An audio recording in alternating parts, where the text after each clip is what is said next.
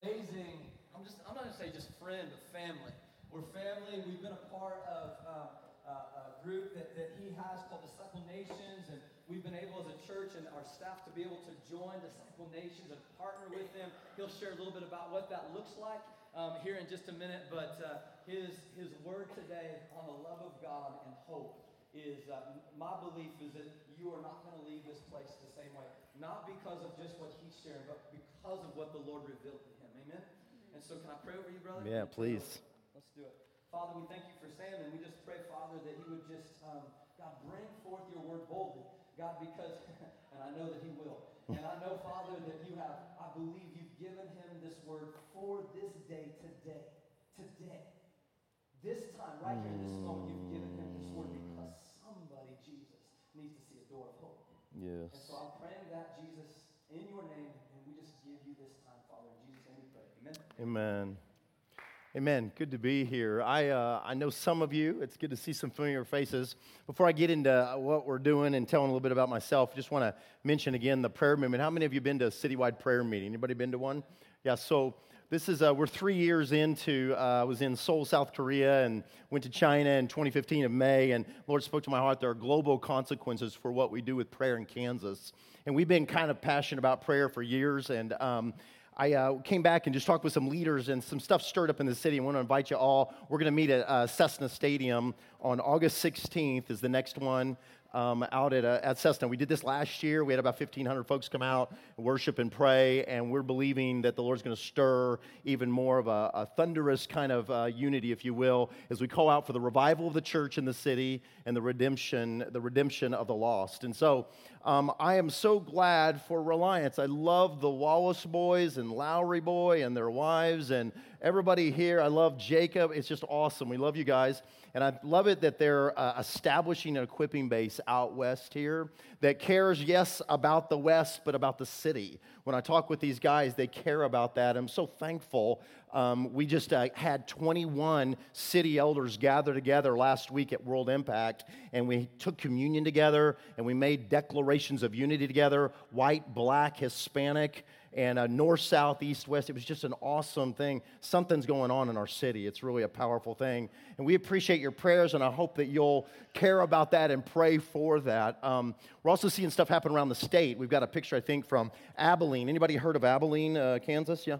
So, uh, all around the state, there's prayer stirring up in cities. This is Abilene on Sunday, June 10th, uh, I think it was. Sunday night, there were two to 300 people out, and they prayed and worshiped together in a city park and said it was just an awesome, awesome time together. And uh, they're all in on the prayer movement. Manhattan has had three or four of these, three to 400 people come out, 20, 30 churches that are gathering together praying for revival. We're seeing it in Lawrence. We're seeing some stuff stir in Salina. I'm meeting with leaders in McPherson uh, here pretty soon. And so, just exciting days in Kansas and we want to see, uh, yeah, some major impact in the earth. So please pray for us as we go forward and as we pray. Um, I got my family here today, um, a chunk of them. If you're kin to me, would you please stand up? Would you please stand up? I've also got a picture. So I'm glad to have. I've got almost everybody here for Father's Day. My oldest got called out on some other stuff, but uh, that's the wedding last uh, last summer. And Grace and Kenny got married. It was awesome, and she's our number five. We've got nine children and uh, 14 grandkids, and um, as I said earlier, it's a freak show and out of control. So Amy's from Kansas, and I'm from Illinois. I've got one brother um, who's in Iraq right now. He's a medical doctor. And um, God, God messed his life up when he was 21. He had the same dream three times where Jesus appeared in the dream and told him, I'm sending you to these nine nations. It would name the nations and they would light up on a map behind his head. He had that one time, messed him up. Three months later, same dream. Three months later, same dream. It set him on a trajectory of trying to get in. All the nations were in North Africa and the Middle East, Islamic based places. And we're just two little white boys from Illinois, you know, don't know nothing from nothing. But it marked him, and God put us in the middle of a bunch of team members, lifted us up out of Illinois, put us in Kansas. We have the largest percentage per capita of medical evangelical docs in Wichita than anywhere in the United States. It's a, it's a supernatural thing, it really is. Via Christi, it's a Catholic, Catholic kind of system with KU, got a bunch of evangelical doctors in it. We're thrusting guys into the nations. We're getting ready to send two more team members over with them. But love my brother, wish he was around here, but it's better to serve Jesus. My dad, um, I feel a little tender on Father's Day. I was talking about earlier, I, um, my daddy, um, uh, died seven years ago, March 20th, in Ghana, Africa. He went over there just about to turn 69, had a pacemaker, a little overweight. That's him on the right side there. He went over to shoot the gap in an orphanage called the Father's House that we help plant there. Uh, that's literally three to five minutes before he dies. He's going to walk down to that edge, drop right there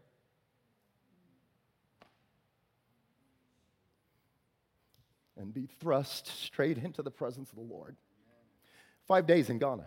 He got five days in Ghana. He was going to go two weeks. We got him out, did that funeral. That was the theme of my word. That was a profound funeral, doing that for my daddy. And I preached about all things he'd done for us. But five days in Ghana was our greatest heritage because he showed us people telling him not to go, don't go. He had read the book Radical. Anybody read that book? It's dangerous if you read it. He's like, I'm going, I'm going. My last my last real encounter with him is him going off the porch, going to catch the plane in just a little bit. And he looks at me and says, if, if, if my mom, your grandma, dies, you bury her. I'm not coming back because the word says we leave mother, father, and all to go for the sake of Jesus. Not knowing that he's the one that would die. His mom, my grandma's turning 97 this summer. And so, got him buried. I'm just so glad for the heritage. So glad. Looking forward to the day that I'll see him again at the great resurrection. Um, but I, am excited to be here today. I, I, I, love, I love serving these guys, these leaders, and some leaders in our team that are working in various places, and just serving leaders in general. I just love shepherds that have hearts for the saints, just trying to talk about kingdom things with them, to think about and to cast off stuff. We, I mean, we really don't need any more churchianity. You know what I mean? We need a movement of the kingdom of God. I mean, the thing that's going to get Jesus back on planet Earth is us infiltrating every nation with the glory of God and the gospel. This is why I do missions. I do missions because I want people in the 1040 window to get saved. I want them rescued from hell, but it's more than that. I want Jesus to get his inheritance. In Psalms 2, verse 8, the Father said to him, Ask me for the nations as your inheritance, the ends of the earth is your possession. And the way we do that is Matthew 24 14. We get the gospel of the kingdom to all the nations, and then Jesus comes back. Who wants Jesus to come back?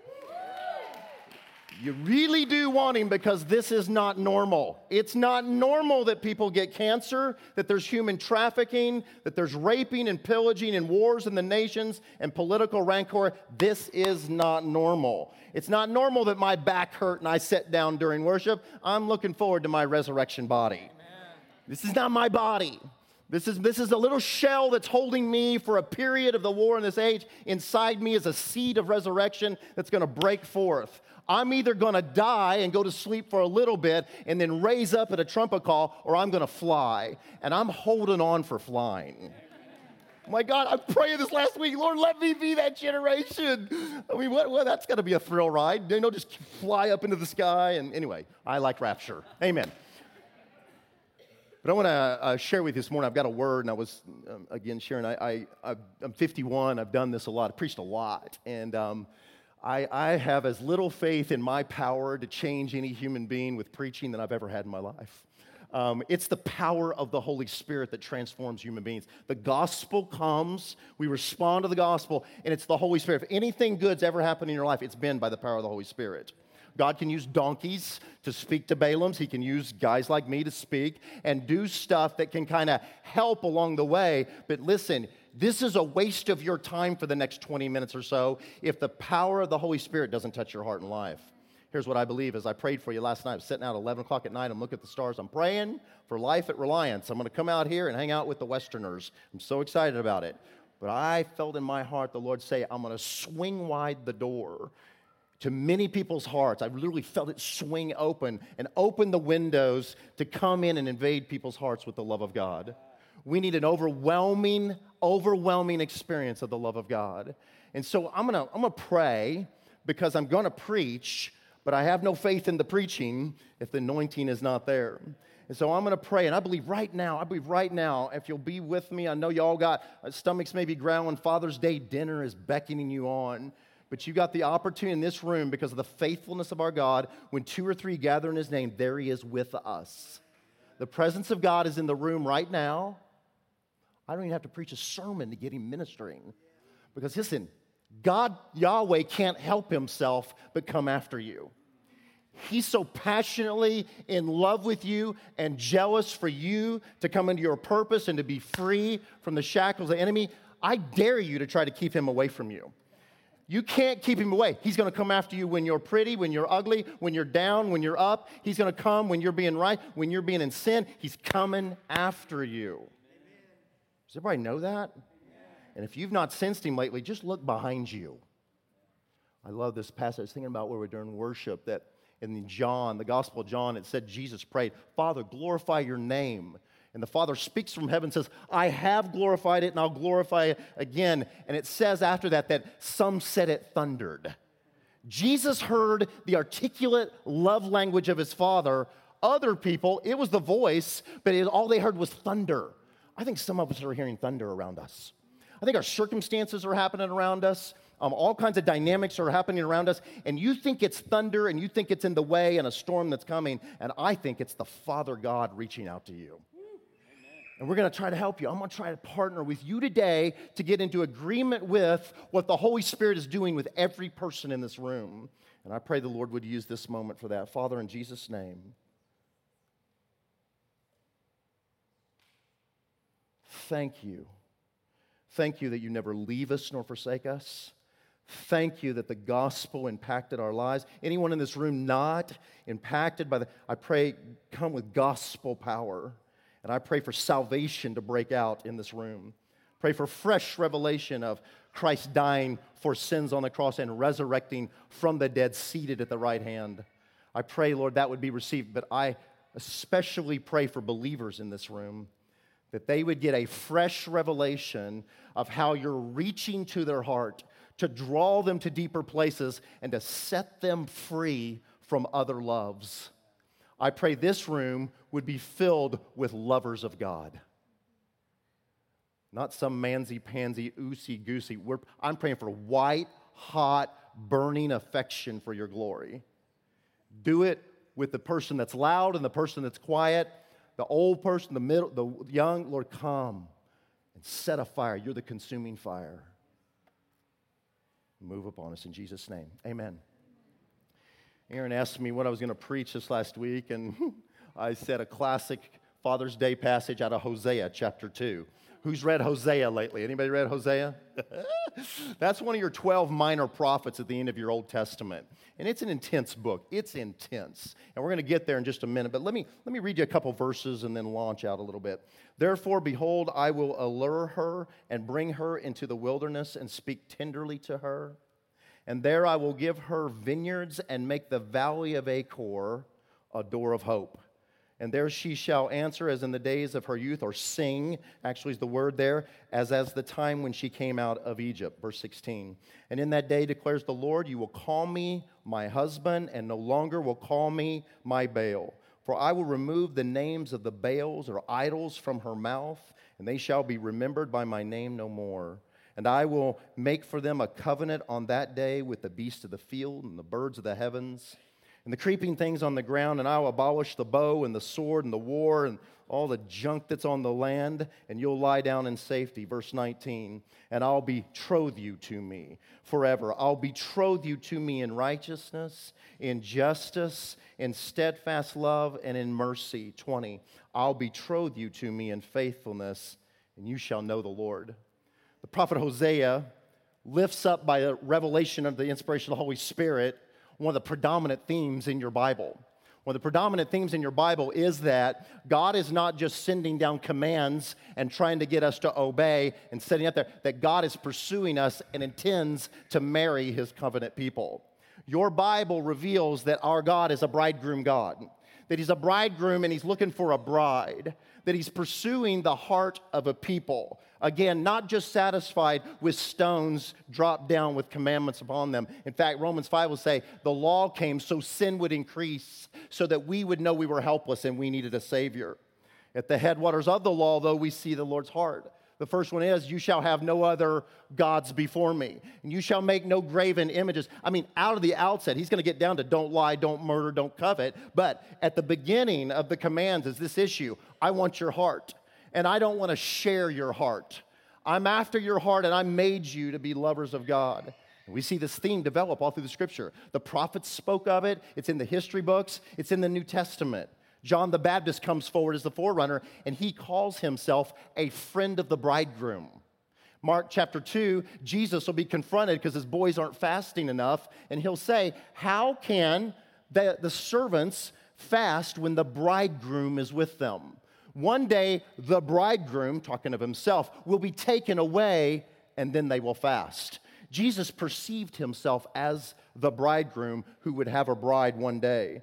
The Apostle Paul will unpack the passages like Ephesians chapter 5 and say that marriage, I quote it all the time at weddings, that the husband is as Christ and the wife is as the church, as this prophetic picture. In fact, he'll talk about his passion for the saints in 2 Corinthians 11 2. He'll say, I'm jealous for you, Corinthians. I'm jealous for you with a godly jealousy that I might present you to one husband, Jesus Christ, as a pure virgin. Paul wasn't just trying to build brick and mortar places where people came and sat once a week and listened to inspirational things and then got out and just lived their life. He was trying to produce the bride of God. It's a powerful thing. And what you need to know is this the Spirit of God's after you. The Spirit of God's working all around every person in this room to woo you in to the great love of His life, the church. In Revelations 19, as, as the ages are summing up, there's this declaration now has come the time for the wedding feast of the Lamb. That we, we, I mean, this, all this book of Revelation, all the stuff that's happening, the crazy stuff, it hurls toward a wedding feast where there is this process of the New Jerusalem coming down and the bride joined with the Lord Jesus. The war that's on planet Earth is not a war about money and all that, it's primarily a war of worship. It's a war of worship. That's really what's going on. There's a, there's a raging war on planet Earth over the affections of men and women's heart. Listen, the most valuable thing you own is the affections of your heart. What you love is what's up for contention between the kingdom of God and the kingdom of darkness. Everything the enemy's doing is not just to kind of mess up your finances or give you a flat tire or just even just to mess up your marriage. He's really just coming after your heart. He's coming after your heart to woo it away because that's what happened to him. In Ezekiel 28, the scriptures are very clear that Lucifer, a good angel full of light, was leading and doing things in worship. They think he might have been involved in worship in, in what he did, but at some point it says he saw his own beauty, he became proud, and then he, re- he led a rebellion against the throne of God. He and a third of the angels were cast down. That's where we get our demons. And that's what caused the funk of the age that we're in right now. It all started with an angel falling in love with himself. He shifted loving God with all of his heart to loving his own beauty, and I imagine he was something else. Resplendent light, made as an instrument for the glory of God. But at some point, he walked by that heavenly mirror and he began to shift from focus on God to focus on himself. Do you know who the primary a, a lover for almost every human being is? Themselves. We struggle with a love affair with ourselves. And this, the enemy is constantly trying to seduce us to that. That's what happened with Adam and Eve in the garden. That lying snake came in and said, Did God really say you can't eat that tree? They answered, Yes, we can't eat it, nor can we even touch it. They get past that. Then he comes in with his tricky stuff and begins to say, Listen, you're not going to die. And this is what all of you are hearing in the temptation in your life. You surely won't die by disobeying the Lord. God knows that when you eat of that tree, somebody remember, you'll become like God. That was the core temptation. Why was that such a bait to them? Because at the core of their very heart was being the image of God. In Genesis 1:26 it said and God created them in his image. Adam and Eve wanted more than anything else to be like God. They wanted to be in the image of God. He didn't say, You will be God, you'll be like God. And here's what the devil did, and he's doing to every one of you in this room. Every one of you in this room. This is the core of the temptation that's happening around you. The devil is trying to offer for you a way outside of the love and commands of God for you to be satisfied in your desires that are from God. Everybody with me? God, God wanted you to be loved. But he's trying to distort it to where you get love primarily from the applause of man and by your performance instead of by his grace buoyed in him. He made you to be sexual. We're made to be that way. It's not aberrant that we are that way, but he made ways for us to fulfill that inside him and inside his covenant. The devil dangles the carrot and says, You're missing out. You're going to be more fulfilled and more satisfied if you'll step outside of what God has offered you. Anybody ever heard this line, snake? No, no original idea, just a counterfeiter. A counterfeiter, a twister to take it, and it's really about this not to get you to do just bad things, it's to shift the love of your heart. I love it. One guy said that pornography is a worship disorder. It's not just a sin about, yes, it's that. It's more than that. It's a worship. It's about what you'll bow down to. It's about what your heart loves on the inside. Because what our heart loves is what we will say and what we will do. God's after your heart. He's coming after your heart strong. He's pressing in. He's pushing in. He's orchestrating circumstances around you. He's bringing people into your life that he might get you. And the devil is warring to steal the affections of your heart. Because once we give our heart away, then there's this chain reaction of darkness and death that happens in our lives. I'm so thankful of how the Lord comes after us, how he pursues us hard. And Hosea is one of those books. Hosea shows about how the Lord comes after a unfaithful bride. In fact, it'll start with Hosea's life about 750 BC is when he prophesies before Jesus. He's speaking to Israel before one of their judgments for the Assyrians. And it says in verse 2 of Hosea 1 When the Lord first spoke to Hosea, the Lord said to Hosea, Go take to yourself a wife of whoredom and children of whoredom, for the land commits great whoredom or harlotry by forsaking the Lord. What a, what a deal. I don't, I was, I'm not sure when the first time was or what the first thing was you heard from the Lord. You ever heard that? Remember the first time you heard anything from the Lord? A little whisper, a little call, maybe read your Bible, maybe love somebody, maybe whatever. This is not Hosea's experience. Hosea's experience is the whole land is in prostitution. I want you to do this. I need you to go marry a prostitute. Because I'm not going to say the word through you, I'm going to make you the word, which is what he does with all of us, by the way. You don't just say the word, we make, he makes us the word. And so he sends Hosea, and Hosea goes down to wherever he went and finds Gomer, a prostitute, draws her in, marries her as a sign before the Lord and to the people I'm coming after the prostitute. I'm coming after the dirty. I'm coming after the unworthy. I'm coming after and loving them. They have children that are named interesting names, like the Lord has forsaken you, not my people. That's the name of the kids. Their names get changed later, which is wonderful. But the Lord's making these signs. He's here's Hosea, the prophet, priest, clean guy. Can you imagine that's your first word? Go marry a prophet. He marries her, draws her in, have the babies, and walks out this word of the Lord in his life. This word is the word to us. Because here's the deal God's never come after anybody that's clean, because there is no one clean. There's nobody clean in here, all guilty. Anybody that's sinned since you got saved, say, oh my. Anyone that's been persuaded or been tempted by the devil to love other stuff other than the Lord, say, oh my. So I'm in the right room. A war of worship in your heart, and the great gold that's in this room is the affections of your heart. This is what God values the most. And there's a war over that thing. And here's what's happened is you and I in that war have stumbled our eye has wandered. Our heart has gone this way. We've embraced anxiety, fear, despair, shame. We've embraced all those things. And the devil keeps coming in, kicking us and kicking us, trying to get us to believe that we're unqualified to receive the free grace of God. It's a lie. It's a lie. The accuser of the brethren is regularly trying to build a conviction in your heart that God does not love you. He started with Adam and Eve. He's starting now, and he brings the evidence of our failures and other people's failures around us to convince us that we should not receive the love of God. And it puts a block right there where we cannot receive it. And listen, you don't get free from the love of the approval of man unless you receive the love of God. You don't get free from the love of money till God loves you first. We love because he first loved us. Get wrecked by the love of God, Him being the first action, and then you'll change. I didn't change because I decided at 10, all my life of sin at that point. I, I didn't just change because I was like righteous and awesome and look at me, God, you deserve me. You know? That didn't happen. He came after dirty me. And he rescued me because God loves sinners and he loves saints who struggle with sin. My sermon today is not to empower you to sin more. My sermon today is to listen to this God's love and grace is more powerful than sin in your life.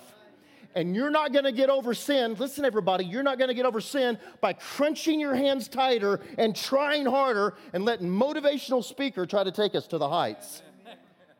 You're only going to get over sin when God convinces you by an experience of love in your heart that you love something more than that dirty stuff. And God's ready to convince you. He's ready to come after you and to get you. And this is what this passage was that we launched off of. It says in the middle of all their dirtiness, it goes on in one and two and talks about, I made the wood you're worshiping. This is insanity.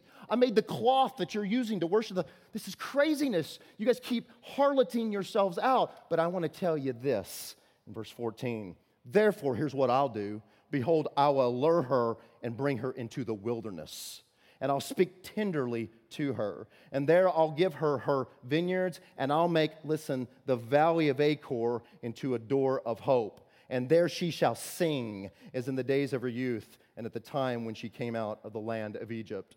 What the Lord is saying is this like, like Hosea did with Gomer, he's coming after his people. He's coming after people. And what he said I'll do, in the middle of her dirtiness, I'm going to allure you, entice you, woo you out into a place called paradise. Did it say paradise? Oh, no, it said what? Wilderness. The other word for that in the Hebrew could be desert. It means the dry, hard place. Jesus was drawn there where there's temptation. The hard place. I'll draw, I'm going to woo her into the hard place. And in that hard place, I'm going to begin to speak tenderly to her, and I think what's inferred is she's going to begin to start to hear me. Here's the deal. Last night I was telling, we, we had trouble over in our Saturday night service on the east side. Couldn't get the, the thing to work. The, what do you call that right? I don't even know what do you call it. Yeah, the projector. Couldn't get the sound to go right. We were just stumbling our way through it. I got up and said, Here's the great thing about weakness it makes you trust in the Lord alone. I've hated weakness all my life. I hate the pain. I hate the rejection. I hate all that. But here's the deal pain has actually been the crucible, the, the incubator within which hatched some of the best moments in my life. When I reach the end of myself, then I begin to trust in the Lord Himself. So, what he's saying is, I'm going to woo her into this wilderness and I'll begin to give her her vineyards. I'll produce a fruitful place there. He says even further, I'll make the valley of Achor. Remember what that was? A door of hope. The valley of Achor is where Achan, you remember that guy's name? Jericho, Joshua goes in, boom, march around the city, pretty cool, walls come down, destroy everything. Achan gets greedy because of a love problem, a love disorder in his heart, and he takes a Babylonian garment, a bunch of silver, and a wedge of gold and hides it away in his stuff. And God said, Don't do that. They go to the next war in Ai, they lose. Joshua's, Lord, what's the deal? You've forsaken us, you're gone. He said, I didn't forsake you. Get rid of what's detestable among you. They search through the clans, they find that Achan had stolen the stuff. They bring Achan, they bring his family, they bring his clan, and they stone them in the valley of Achor. It means the valley of trouble. And this trouble, we all go through trouble. This trouble was caused by his own sin. I think we think that God will get us through something if it's somebody else that caused the trouble. But if I cause the trouble, God won't get me out. You need to not believe that. God will deliver you from any trouble. He will take your valley of Achor in the heart of trouble and consequences and make it a door of hope. We got a guy on our team named John Smith John um, started uh, smoking weed at 11, 12, starts selling it around 13, 14, starts doing meth around 15, 16, figures out he can make a bunch of money doing that, starts mixing meth, selling it. He's robbing everything. I mean, just robbing cars and stealing cars, stealing all this kind of stuff. I mean, he's in a bad, he grew up in South Wichita down here, just on a, on a death path. Terrible. We run into people now, he's around us, that they're like, hey, you robbed me. You remember that? You know? Kind of a weird deal to find in a prayer meeting, you know, or he's preaching somewhere. Anyway, John gets um, in a bad meth deal out in Parsons, Kansas, seven, eight years ago, murders a guy, murders him, buries his body, buries, buries it, thinks he's got away with it. Nine months later, some dude that was there when this thing went down was bragging, was on some high and was bragging to somebody about it. They went and told the sheriff, the sheriff come and get John. John's 21 and his life is over. His life is over. He's in the county jail, the city jail over at Parsons. He's in there, and he's thinking this I'm going to kill myself. My life is over. They caught me in murder. I'm as guilty as can be. They can prove it. He's figuring out how to tie the sheet and get it somewhere where he can hang himself. I mean, he's in a valley of Achor. He's in despair and he's in trouble. And he says as he's sitting in there, um, they brought him lunch and he's sitting in there and he's trying to figure out they make it hard to kill yourself in the cells and he's trying to figure out how to do this. He looks over in the corner of the cell and he sees a TV. And the TV's crooked. And he says, I don't know, but for the life of me, I had to know why that TV was crooked. So he walks over there to find out what it is, stops his suicidal mission, goes over, and you know what was under one side of that TV?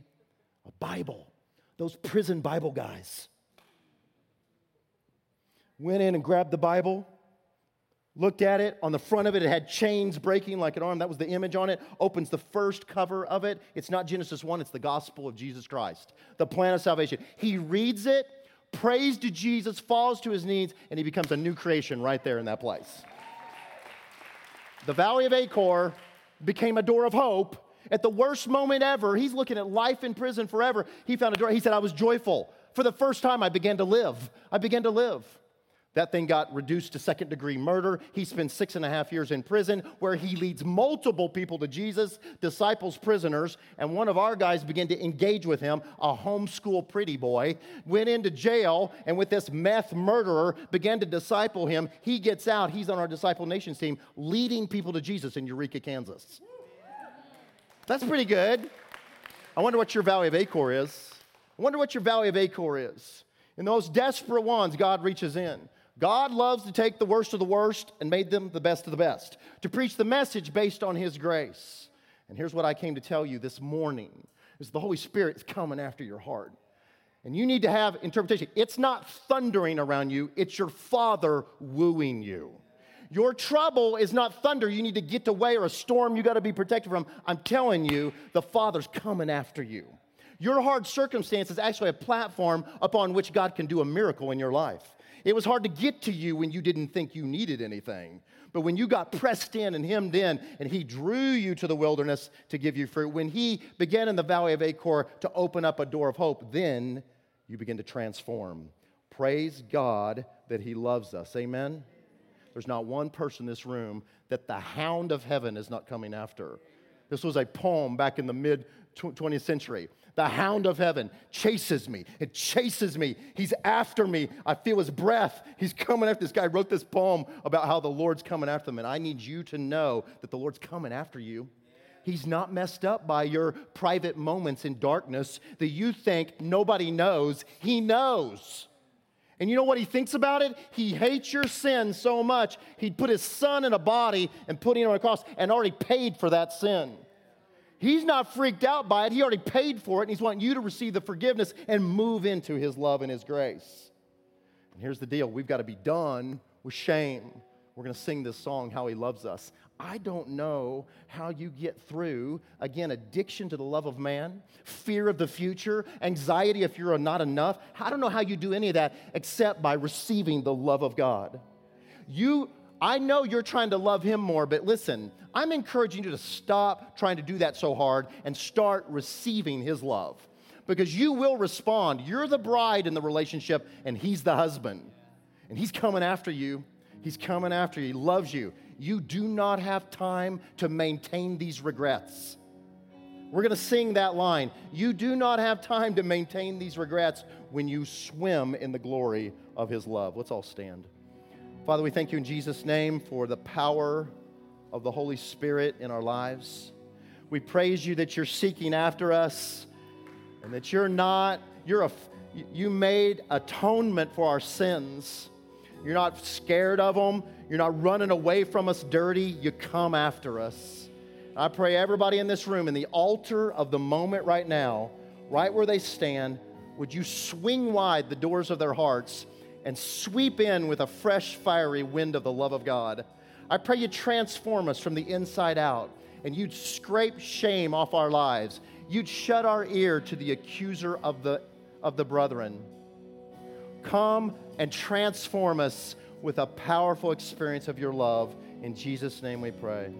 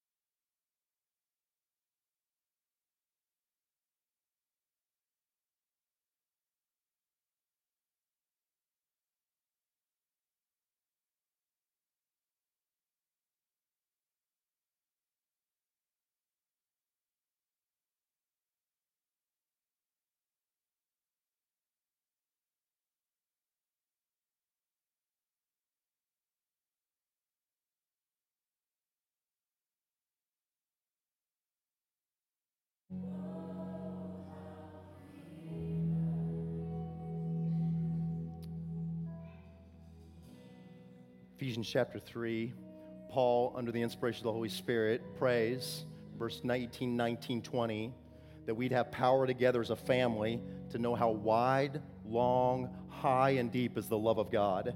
That we would know a love that's beyond knowing, that we might be filled with the fullness of God. I want to pray that prayer. And I want to pray that prayer with this, asking you this. I'm asking you all as disciples, I'm giving you an assignment. Will you please take time this week to set down? Yes, love God, but let Him love you. Sit down and be still, and I dare you to say, I open my heart. What do you feel about me? What do you think about me? And let Him love on you. And then you respond as you respond. It'll be good. Father God, I thank you in the name of Jesus for your presence and power in this room. And I agree with the apostolic prayer. Would you give us power together by the Spirit to know how wide and long and high and deep and never ending is the love of Christ? That we would know a love that's beyond human knowing that it would transform us on the inside and we would move into the fullness of God. I pray for those that are sitting under baskets of shame. Would you help cast that thing off? And would we let ourselves be loved by the great lover in the universe? Lord, we pray for your power to break in. We pray for the lost to be saved, for the prodigal to return in this room, and for the believer, the older son who's working away religiously, let him know that he's got a father that'll throw a party for him. Lord, break in and change our lives with a revelation of your powerful love. In Jesus' name.